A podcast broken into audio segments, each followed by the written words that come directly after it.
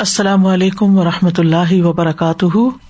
نحمد و نسلی اللہ رسول کریم بعد، فاعوذ باللہ من الشیطان الرجیم۔ بسم اللہ الرحمٰن الرحیم۔ ربش رحلی صدری ویسر علی عمری وحل العقدم السانی یفق قولی۔ صورت العنعام آیت نمبر ایک سو تینتالیس، ہنڈریڈ اینڈ فورٹی تھری۔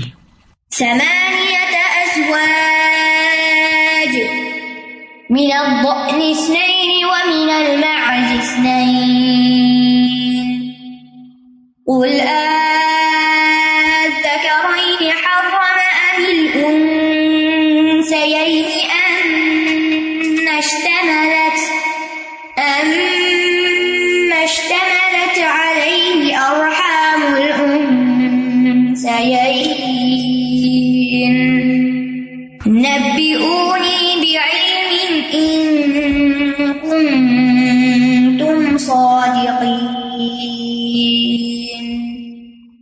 اللہ نے آٹھ قسمیں پیدا کی دو بھیڑ میں سے اور دو بکری میں سے۔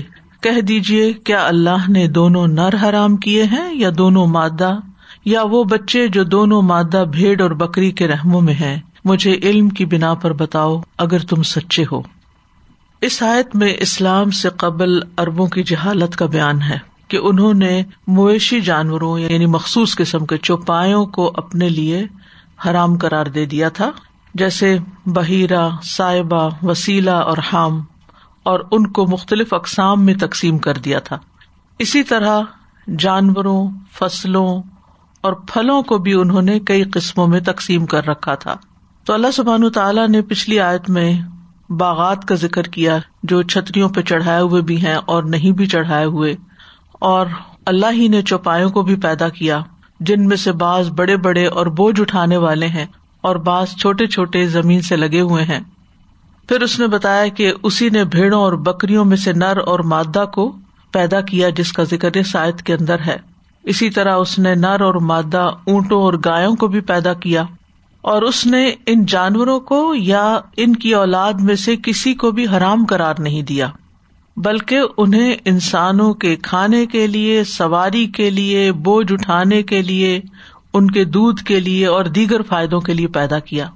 جیسا کہ اللہ تعالیٰ نے فرمایا سورت ظمر میں وہ ان ضلع من العامی سمانیت ازواج اور اس نے تمہارے لیے مویشیوں میں سے آٹھ جوڑے یعنی نر اور مادہ اتارے۔ سمانیت ازواج۔ یہاں پر ڈائریکٹ سمانیت ازواج سے بات شروع ہو رہی ہے، جبکہ سورت ظمر میں وہ ان ضلع من العامی سمانیت ازواج کی بات ہوئی۔ تو ازواج زوج کی جمع ہے۔ عربی میں جوڑے کے دو افراد میں سے ہر ایک کو زوج کہتے ہیں، جیسے شوہر بیوی کے لیے زوج اور بیوی شوہر کے لیے زوج۔ تو یہ دو مل کے زوجین ہوتے ہیں یعنی ایک جوڑا بنتے ہیں۔ زوجین کا مطلب دو جوڑے اردو والے نہیں، کیونکہ اردو میں جب جوڑے کا لفظ استعمال ہوتا ہے تو دو کے لیے استعمال ہوتا ہے۔ تو زوجین کا لفظ دو کے لیے بھی بولا جاتا ہے۔ تو زوج مفرد کے لیے بھی اور جب اس کے ساتھ اسی کی جنس کا ایک اور فرد ہو جو آپس میں ملتے ہوں اور ان سے نسل پیدا ہوتی ہو، تو اس کے لیے بھی یہ لفظ استعمال ہوتا ہے۔ تو دو کے لیے یہ مشترک ہوگا۔ اور یہاں اس سے پہلا استعمال مراد ہے۔ یعنی مطلب کیا ہے کہ اللہ تعالیٰ نے تمہارے لیے آٹھ اقسام پیدا کی ہیں۔ یعنی زوج کا مطلب یہاں قسم ہو گیا۔ سمانیت ازواج یعنی سمانیت اقسام۔ کیوں پیدا کی؟ تاکہ تم ان سے فائدہ اٹھاؤ۔ انہیں کھاؤ، سواری کے طور پہ استعمال کرو، دودھ دھونے کے لیے، دیگر فائدوں کے لیے۔ تو اربوں میں جو گوشت یا دودھ کے لیے جانور مشہور تھے، وہ یہی چار معروف جوڑے تھے۔ اور بڑے چوپایوں میں اونٹ، گائے وغیرہ، اور پھر اس کے بعد چھوٹے چوپایوں میں بکری، بھیڑ۔ اور اس کے علاوہ یہ ہے کہ کچھ اور جانور بھی اسی پر قیاس کیے گئے۔ اور ان کا گوشت کھانا بھی حلال کرار دیا گیا، جس کا ذکر آگے کیا جائے گا۔ منت نئی و من نئی ان کی تفصیل اب بتائی جا رہی ہے کہ بھیڑوں میں سے دو جوڑے یعنی دو زوج مراد ہے اور وہ کیا ہے؟ مینڈا اور بھیڑ۔ وہ من الماز نئی بکریوں میں سے بھی دو زوج، دو جوڑے۔ اور وہ ہیں بکرا اور بکری۔ کل آ زکرئی نے حرما امل ان سیائی ام مشتملت علیہ ارحام العنسینی کہہ دیجیے کیا دو نر کو یعنی مینڈے اور بکرے کو اللہ نے حرام کیا؟ امل انفینی یا دو مادہ کو یعنی بھیڑ اور بکری کو اللہ نے حرام کیا؟ امش تملت علیہ ارحام العنفین یا جس پر مادہ کے رحم مشتمل ہے یعنی بکری اور بیڑ کے پیٹ کے بچے جو ہیں، کیا وہ حرام ہے؟ کیونکہ ان کے ہم کچھ اسی قسم کے خود ساختہ عقائد پائے جاتے تھے، جس میں کچھ چیزوں کو یہ حلال کرتے، کچھ کو حرام کرتے یعنی کچھ عورتوں کے لیے حرام اور کچھ عورتوں اور مردوں دونوں کے لیے حلال۔ تو جب ان مشرقین نے ان جانوروں کو حرام کر کے اور ان کے پیٹ کے بچوں کو حرام کر کے ایک خود ساختہ قانون بنا لیا تو اس پر اللہ تعالیٰ ان سے سوال کر رہے ہیں کہ اپنی کوئی دلیل لاؤ کہ جس سے پتا چلے کہ یہ اللہ نے حرام کیے ہیں۔ کل آئی ہر رما امل ان سیانی یعنی ہر رما مراد یہ ہے۔ امشتملت علیہ ارحام السینی یعنی ہر رما یعنی ان میں سے کون سی چیز ہے جو اللہ نے حرام کی ہو؟ یعنی اگر یہ وجہ ہے کہ کچھ چیزیں حلال ہیں، کچھ حرام ہیں، تو پھر تم خود ساختہ طور پر جو خیالات تمہارے ہیں، عقائد ہیں، ان کے مطابق کچھ چیزیں کھا کیوں لیتے ہو انہیں کی؟ نبی اونی بے علم علم کے ساتھ بات کرو میرے ساتھ۔ یعنی دلیل کی بنیاد پر بات کرو۔ ان کن تم صادقین، اگر تم سچے ہو۔ یعنی اگر تمہارا حرام ٹھہرانے کا دعوی سچا ہے، تو اس کی دلیل بیان کرو۔ اس کی مجھے خبر دو۔ اور دلیل کیا ہوگی؟ جو اللہ تعالی کی طرف سے آئی ہو، کوئی آیت لاؤ۔ یا پھر نبی صلی اللہ علیہ وسلم نے کوئی چیز بتائی یا پچھلے امبیا نے کوئی چیز ایسی بتائی تو اس کی بنیاد پر تم کچھ چیزوں کو حرام ٹھہراتے ہو؟ تو اگر تم سچے ہو تو پھر اپنے اس حلال حرام کے قاعدے میں یا خود ساختہ قواعد میں، اس کی بنیاد میں یا اس کے پیچھے جو بات ہے اس کے لیے کوئی دلیل فراہم کرو۔ تو اس سے یہ بات پتہ چلتی ہے کہ انسان کو کوئی اختیار نہیں کہ خود سے ہی چیزوں کو حلال حرام کرار دے۔ کسی چیز کو ہم حرام کب کہیں گے؟ جب قرآن اور سنت کی روشنی میں اس کو حرام کیا گیا ہوگا، ورنہ ہم اس کو حرام نہیں کر سکتے۔ ہم نہ کھانا چاہیں، ہمیں کوئی چیز پسند نہ ہو، تو ٹھیک ہے، آپ کی مرضی۔ لیکن آپ اس کو یہ نہ کہیں کہ یہ میرے لیے حرام ہے، اس لیے میں نہیں کھا رہی۔ یا یہ تو اللہ نے حرام کرار دی، اگر اللہ کے ذمے لگاتے ہو تو پھر کوئی دلیل لے کر آؤ قرآن میں سے۔ یعنی یہ کوئی اتنی امپورٹینٹ بات کیوں ہے؟ کیا اس کو چھوڑا نہیں جا سکتا تھا؟ جو ان کی مرضی کرتے رہے کھائے نہ کھائے ہمیں اس سے پرواہ نہیں، ہم تو مسلمان ہیں، ہم تو ٹھیک کھا رہے اس لیے کہ بہت سے لوگ ان جہالتوں کا شکار ہو چکے تھے اور ان کے لیے زندگی مشکل ہو گئی تھی۔ جب بھی لوگ خود ساختہ چیزیں یعنی اپنی مرضی سے چیزوں کو حلال حرام کرار دیتے ہیں، تو وہ اپنے لیے زندگی کو مشکل کر لیتے ہیں۔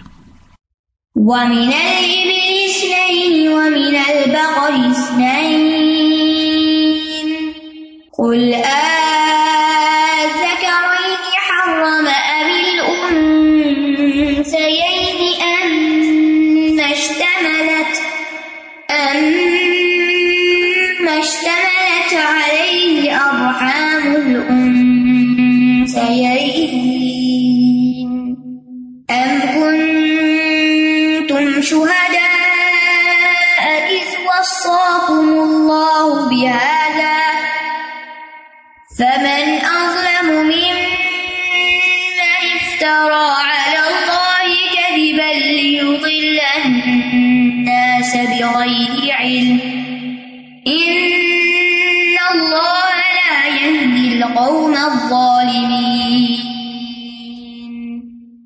اونٹ میں سے دو اور گائے میں سے دو قسمیں پیدا کی کہہ دیجیے کیا دونوں نر اس نے حرام کیے یا دونوں مادہ؟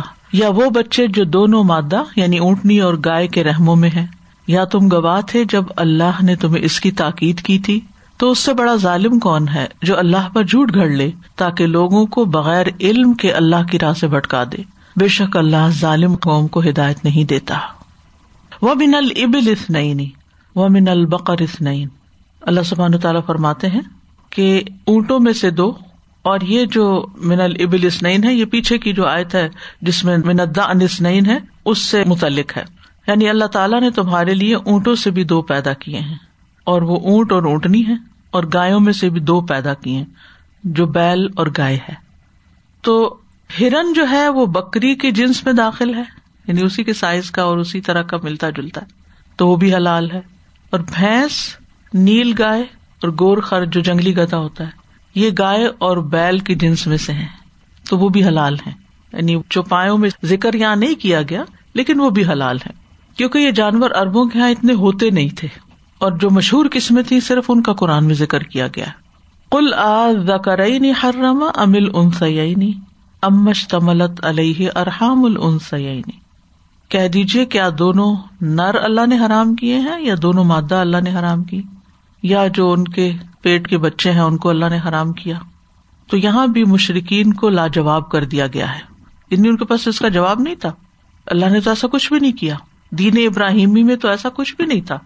ام کن تم شہدا از وسا کم اللہ بحاظ یا تم اس وقت حاضر تھے، گواہ تھے، جب اللہ نے تمہیں اس کی وسیعت کی تھی تمہیں تاکید کی تھی کہ یہ نہ کھانا، یہ حرام ہے چیزیں۔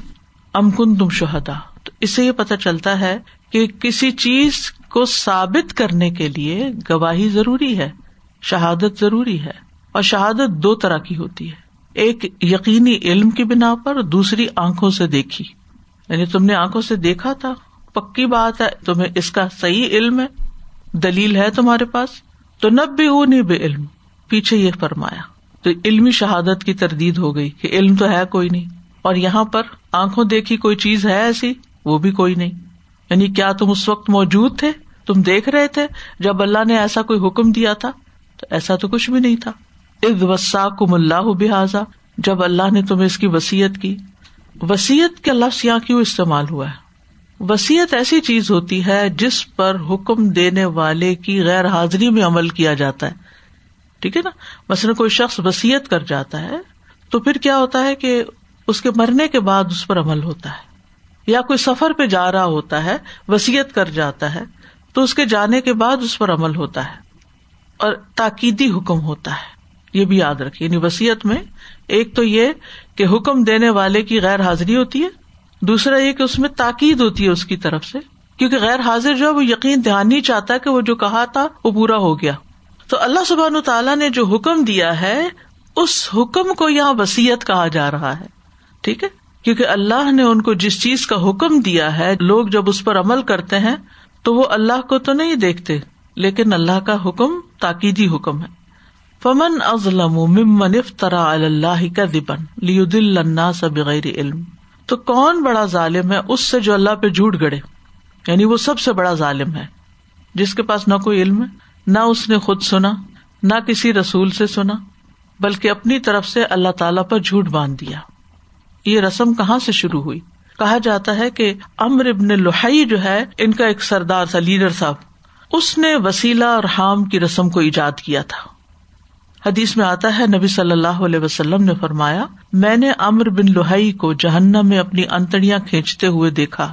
اس نے سب سے پہلے بتوں کے نام پر وسیلہ اور حام وغیرہ جانور چھوڑنے کا سلسلہ شروع کیا تھا۔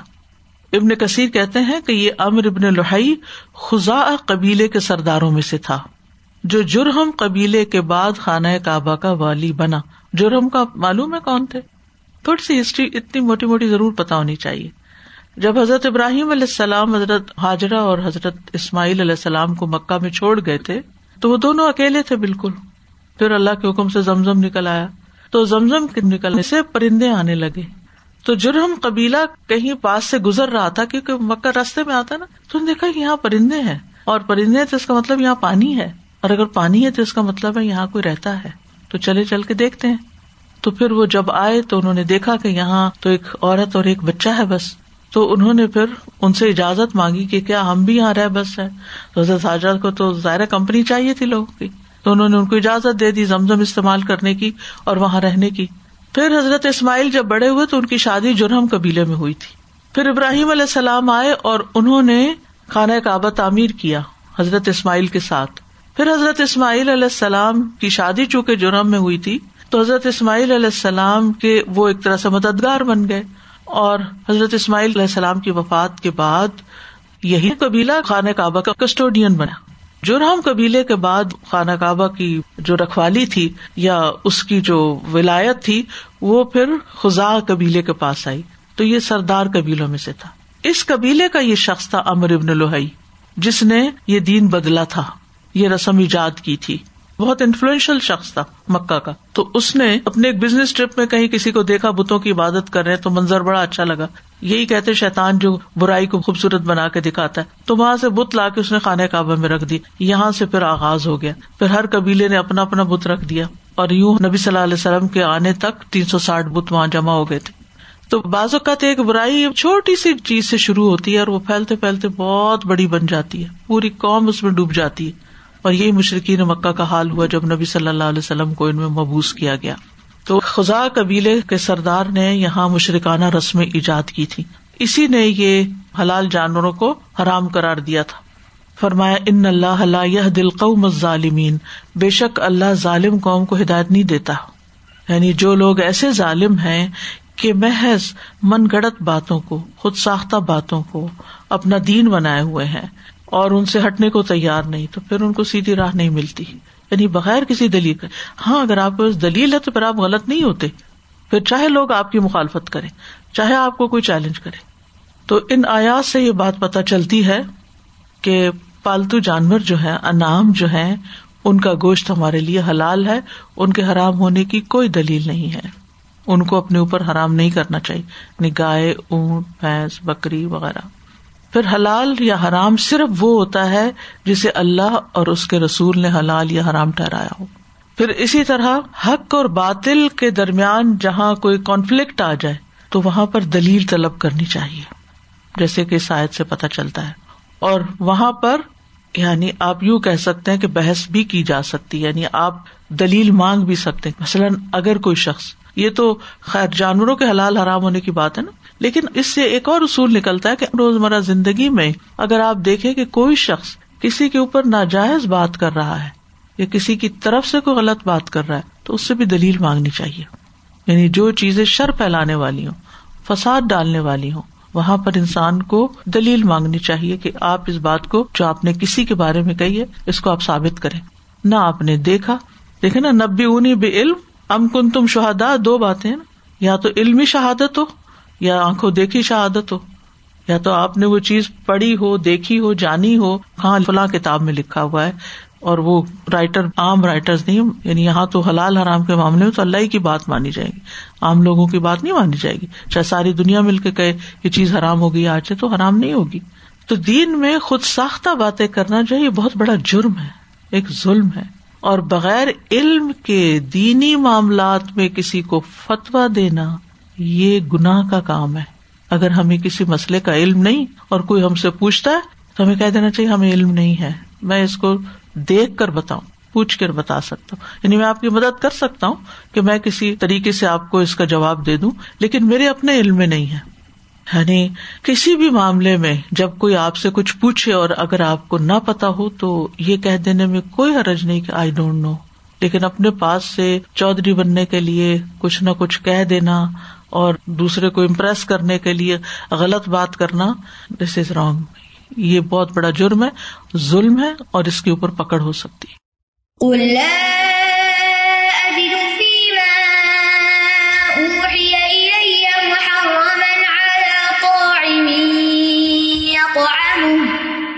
أو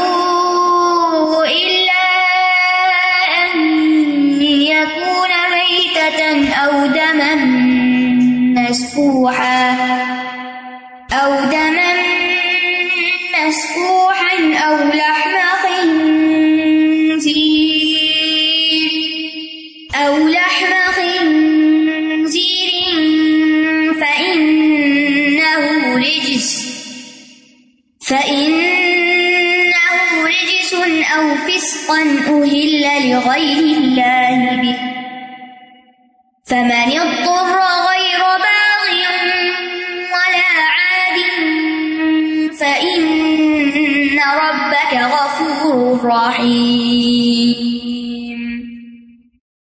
کہہ دیجیے جو میری طرف وہی کیا گیا ہے، اس میں سے میں کسی کھانے والے پر کوئی چیز حرام نہیں پاتا جسے وہ کھائے۔ مگر یہ کہ وہ مردار ہو، یا بہتا ہوا خون ہو، یا خنزیر کا گوشت ہو، بے شک وہ گندگی ہے، یا نافرمانی کا کام ہو، اس پر اللہ کے سوا کسی اور کا نام پکارا گیا ہو۔ پھر جو کوئی مجبور کیا گیا، نہ وہ اس کو چاہنے والا ہے۔ اور نہ حد سے بڑھنے والا ہے۔ تو بے شک آپ کا رب بہت بخشنے والا، نہایت رحم کرنے والا ہے۔ جب اللہ سبحان تعالیٰ نے اس بات پر مشرقین کی مذمت کی کہ انہوں نے حلال کو حرام کر دیا اور اسے اللہ کی طرف منسوب کر دیا اور اللہ تعالیٰ نے ان کی اس بات کو غلط کرار دیا، تو پھر اس نے اپنے رسول صلی اللہ علیہ وسلم کو حکم دیا کہ وہ لوگوں کے سامنے واضح کر دیں کہ اللہ نے ان پر کیا چیزیں حرام ٹہرائی یعنی جو انہوں نے حرام کیا تھا اس کو غلط ثابت کیا گیا۔ اب جو اصلی حرام ہے، اس کا ذکر کر دیا گیا ہے۔ تاکہ لوگوں کو یہ پتا چل جائے کہ جو چند چیزیں حرام ہے اس کے علاوہ باقی چیزیں ان کے لیے حلال ہیں۔ تاکہ کوئی ان پر زیادتی کرتے ہوئے حلال کو حرام نہ کر دے، ان کی زندگی مشکل نہ کر دے۔ اور اگر کوئی شخص کسی ایسے طریقے کو اختیار کرتا ہے، تو وہ جھوٹا ہے یا باطل پرست ہے۔ تو اللہ سبحان تعالیٰ اپنی کتاب قرآن مجید میں اور اپنے رسول محمد صلی اللہ علیہ وسلم کے ذریعے حلال اور حرام کے احکامات کو واضح کرتے ہیں۔ ابن عباس کہتے ہیں کہ اسلام سے پہلے لوگ کئی چیزوں کو کھاتے تھے اور کئی چیزوں کو ناپسند کر کے چھوڑ دیتے تھے۔ یعنی انہوں نے اپنے طریقے ایجاد کیے ہوئے تھے۔ جیسے آج بھی آپ دیکھیں دنیا کی مختلف قومیں مختلف چیزیں کھا رہی ہوتی ہیں۔ جن میں سے کچھ حرام ہوتی ہیں اور کچھ حلال کو بھی چھوڑے ہوئے یعنی ایشیائی کے کچھ ممالک میں آپ دیکھیں کہ وہاں پر گائے اور یہ سب کچھ انہوں نے اپنے لیے آرام کرار دیا ہوا اور کچھ علاقوں میں دیکھیں تو وہاں چوہے بلیاں تک سب کچھ کھا لیتے یعنی خود ساختہ چیزیں ہیں نا۔ تو یہاں پر اسلام سے پہلے اربوں کا بھی یہی حال تھا۔ تو اللہ تعالیٰ نے اپنا نبی مبوس فرمایا، اپنی کتاب نازل کی، حلال کو حلال کیا، حرام کو حرام کیا۔ کتنا خوبصورت دین ہے۔ کہ جو وہی الہی پر مبنی ہے، جو بالکل حقیقت پر مبنی اور انسان کے فائدے کی۔ انسان کو بھی اللہ نے بنایا اور اس کے کھانے کی چیزیں بھی اللہ ہی نے بتائی کہ کیا کھاؤ اور کیا نہیں کھاؤ۔ تو جس کو اللہ نے حلال کیا وہ حلال ہے، جس کو اللہ نے حرام کیا وہ حرام ہے، اور جس کے بارے میں خاموشی اختیار کی وہ معاف ہے۔ یعنی نہیں بتایا اور انسان نے بھول کے کھا لیا تو کوئی بات نہیں۔ تو یاد رکھیے کہ حلال اور حرام کے بارے میں یہ ایک بنیادی آیت ہے۔ یعنی اس میں جن چیزوں کو حرام کرار دیا گیا وہ تقریباً ساری شریعتوں میں حرام رہی ہیں۔ یعنی یہ وہ حرام چیزیں ہیں جو کبھی بھی حلال نہیں ہوئی۔ اور اس کے بارے میں ایک اور روایت میں آتا ہے، ابن عباس کہتے ہیں کہ ایک مرتبہ سودا بنت زما یہ کون تھی؟ وہ المومنین میں سے تھی۔ ان کی ایک بکری مر گئی۔ انہوں نے ارض کیا، یا رسول اللہ صلی اللہ علیہ وسلم، فلاں بکری مر گئی ہے۔ تو آپ نے فرمایا، تم نے اس کی کھال کیوں نہ رکھ لی؟ انہوں نے ارض کیا، ایک مردار بکری کی کھال میں رکھ لیتی۔ یہ تو مردار ہے۔ تو رسول اللہ صلی اللہ علیہ وسلم نے یہ آیت سنائی۔ اللہ اجدفی ماں اوہیا محرمن اللہ تعمن یا تام اللہ یقون مئی تتن ادم مصفوح نلحم خنزیر۔ چنانچہ سودر رضی اللہ عنہا نے کسی کو بھیج کر اس کی کھال اتروا لی اور اسے دباغت دے کر یعنی اسے اسٹرلائز کر کے اس کا مشکیزا بنا لیا، پانی کا ڈول بنا لیا۔ اب دیکھیے مردہ بکری کی کال ہے، اس میں پانی رکھا جا رہا ہے، لدر بیگ جو ہوتا ہے۔ اور اس کو اتنا استعمال کیا حتیٰ کہ وہ پھٹ گیا۔ اب بکری حرام ہے لیکن کھال حلال ہے۔ انہوں نے اپنے لیے کھال حرام کر دی تھی تو بتایا کہ نہیں، یہ تو نہیں کر سکتے۔ تو اس سے یہ پتا چلتا ہے کہ اپنی عقل سے بھی نہیں کر سکتے کہ میرا خیال ہے کہ چونکہ بکری حرام ہے تو کھال بھی حرام ہوگی۔ نہیں کھال نہیں حرام کھال استعمال کر سکتے ہو۔ کھانے کے لیے نہیں، لیکن ضرورت کے کام کے لیے۔ تو بنیادی طور پر اگر آپ دیکھیں تو دیگر آیات کے مطابق بھی اور اس آیت کے مطابق بھی چار چیزیں جو ہے وہ حرام ہے میتا مردار ادم خون لحمل خنزیر خنزیر کا گوشت، اور نمبر فور مما اہل بہی لغیر اللہ۔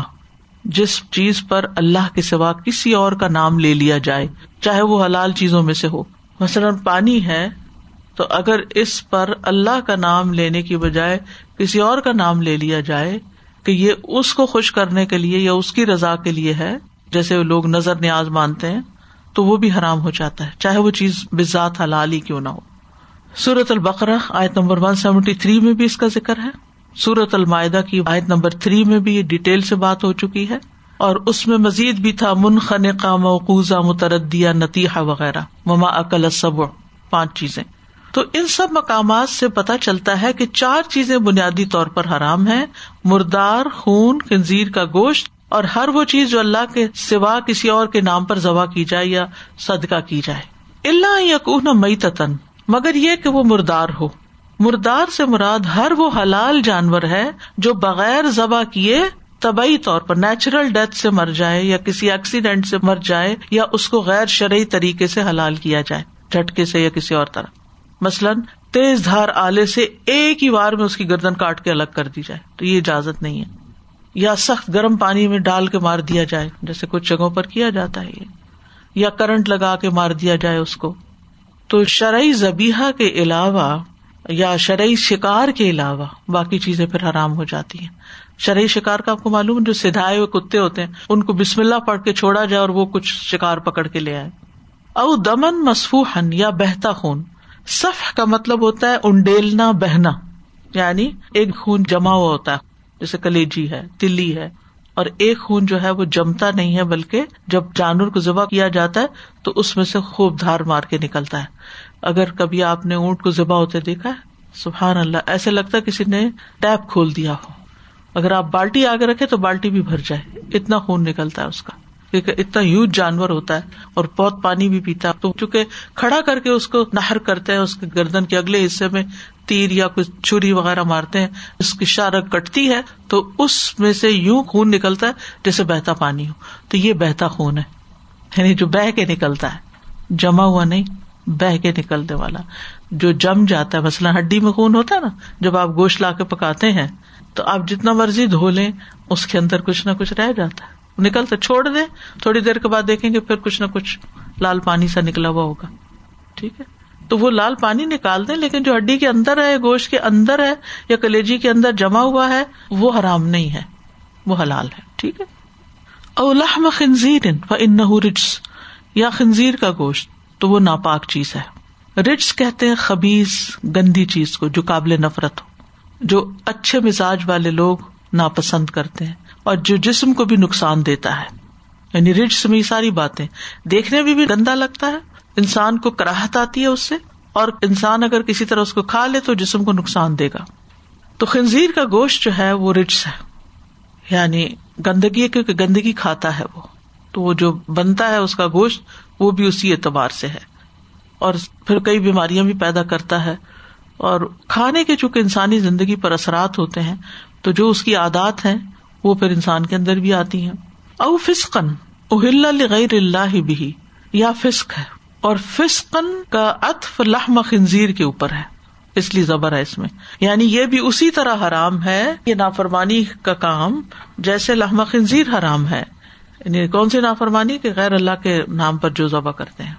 یعنی اللہ کا حکم ہے کہ جانور اللہ کے نام پر ذبح کیا جائے۔ اس لیے وہ جانور جس پر ذبح کرتے وقت غیر اللہ کا نام پکارا جائے، وہ حرام ہو جاتا ہے۔ فس کا لفظی مانا کیا ہوتا ہے؟ کسی چیز کا پٹ کے باہر نکل جانا۔ تو دین سے نکلتے ہوئے، دین سے نکلنا کیا ہوا؟ کہ ذبح کرتے ہوئے اللہ کا نام لینا چاہیے تھا۔ آپ نے بسم اللہ نہیں پڑھی، آپ نے جو دینی ریچول تھا اس کو پورا نہیں کیا۔ جو دین آپ کو کہتا ہے، آپ نے وہ نہیں کیا، آپ اس کی باؤنڈری سے باہر نکل آئے۔ اس لیے اس کو فسق، نافرمانی گنا کا کام کرار دیا گیا۔ یا پھر یہ کہ اللہ کے سوا کسی اور کا نام لیا تو یہ بھی آپ دین سے باہر نکل گئے۔ کسی بدھ کا نام یا کسی تاغت کا۔ اہلا کا مطلب کیا ہے؟ اہلا کا مطلب ہے چاند کی ابتدائی تاریخوں کو دیکھ کر اونچی آواز سے چلانا۔ احلال کہتے ہیں اونچی آواز سے چلانے کو۔ اور عام طور پر یہ جو خوشی کے موقع پر چلانے کی آوازیں نکالی جاتی ہیں، وہ احلال کہلاتی ہیں۔ یعنی بنیادی طور پر اصل مانا اس کا یہ کہ پہلی رات کا چاند، عید کا چاند مثلاً، یا رمضان کا چاند دے کر اللہ اکبر زور سے کہنا یا کچھ بھی۔ اور پھر اس کے بعد یہ لفظ کسی بھی طرح کی آواز بلند کرنے کے لیے آیا ہے۔ اور اہلا پھر ذبح کرتے وقت جو بسم اللہ اللہ اکبر کہا جاتا ہے، تو یہ جو آواز نکلتی ہے، اس کے لیے احلال آتا ہے۔ حج کے تلبیے کے لیے بھی الحلال بالحج کہا جاتا ہے۔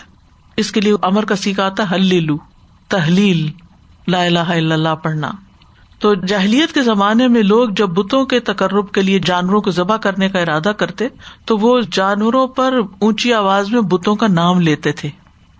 یعنی حبل کے نام پر، لات کے نام پر، عزا کے نام پر۔ یعنی وہ جب ذبح کرتے تھے تو انہیں اعلان ایک طرح سے کرنا ہوتا تھا۔ کس بات کا؟ کہ یہ کس کے نام پر ہے؟ فمنستر غیر باغ ولا آدن تو جو مجبور کر دیا جائے۔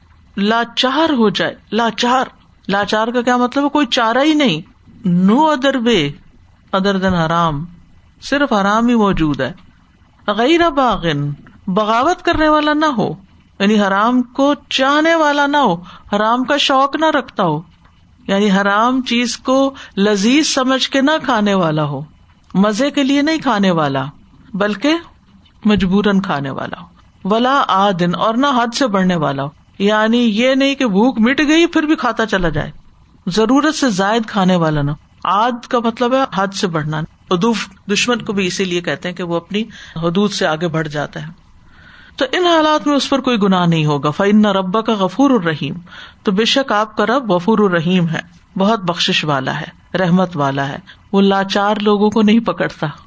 وہ مجبور اور پریشان حال لوگوں کو جو فاقوں سے مرنے والے ہوں، ان کو نہیں پکڑتا اگر وہ حرام کھا لیں اور ویسے بھی عمومی طور پر بھی اللہ سبحان و تعالیٰ بندوں کے ذمے ایسے کام نہیں لگاتا جو ان کی طاقت سے باہر ہوں، بلکہ ان پر مہربانی کرنے والا ہے۔ تو سائے سے یہ پتا چلتا ہے کہ سب چیزیں حلال ہیں، سوائے اس کے جن کے بارے میں نس آ جائے کہ یہ حرام ہے، یہ نہیں کھاؤ۔ ایک سوال یہ پیدا ہوتا ہے کہ کیا صرف یہی چیزیں ٹوٹلی حرام ہے یا کچھ اور بھی ہے یہ بھی ایک سوال ہوتا ہے نا۔ تو اس کے بارے میں اہل علم کی رائے مختلف ہے۔ آپ دیکھیے، ان کے علاوہ بھی کچھ محرمات کا ذکر قرآن مجید میں موجود ہے۔ حرمت علیہ کم امہات کم و بنات کم پھر اسی طرح حدیث سے ہمیں پتہ چلتا ہے کہ درندے بھی حرام ہے اور پنجے سے شکار کرنے والے پرندے بھی حرام ہے تو بعض اہل علم یہ کہتے ہیں کہ یہ آیت ان زائد چیزوں کی تحریم سے پہلے نازل ہوئی تھی۔ اور اس لیے ان اشیا کا خاص ذکر کرنا اس بات کے منافی نہیں کہ اس کے بعد اور محرمات نہیں ہو سکتی۔ یعنی ایک وقت میں یہ بات ہو گئی کہ یہ حرام ہے، اس کے بعد کچھ اور حرام چیزیں بھی آ گئی تو کوئی مشکل نہیں۔ تو یہ نہیں کہنا چاہیے کہ صرف یہی حرام ہے اور باقی کچھ بھی نہیں۔ اب شیر چیتا بھی حرام ہے، لیکن وہ بعد میں پھر حرام ہوئے۔ بعض علماء کہتے ہیں کہ اس آیت میں تمام محرمات بتا دیے گئے ہیں۔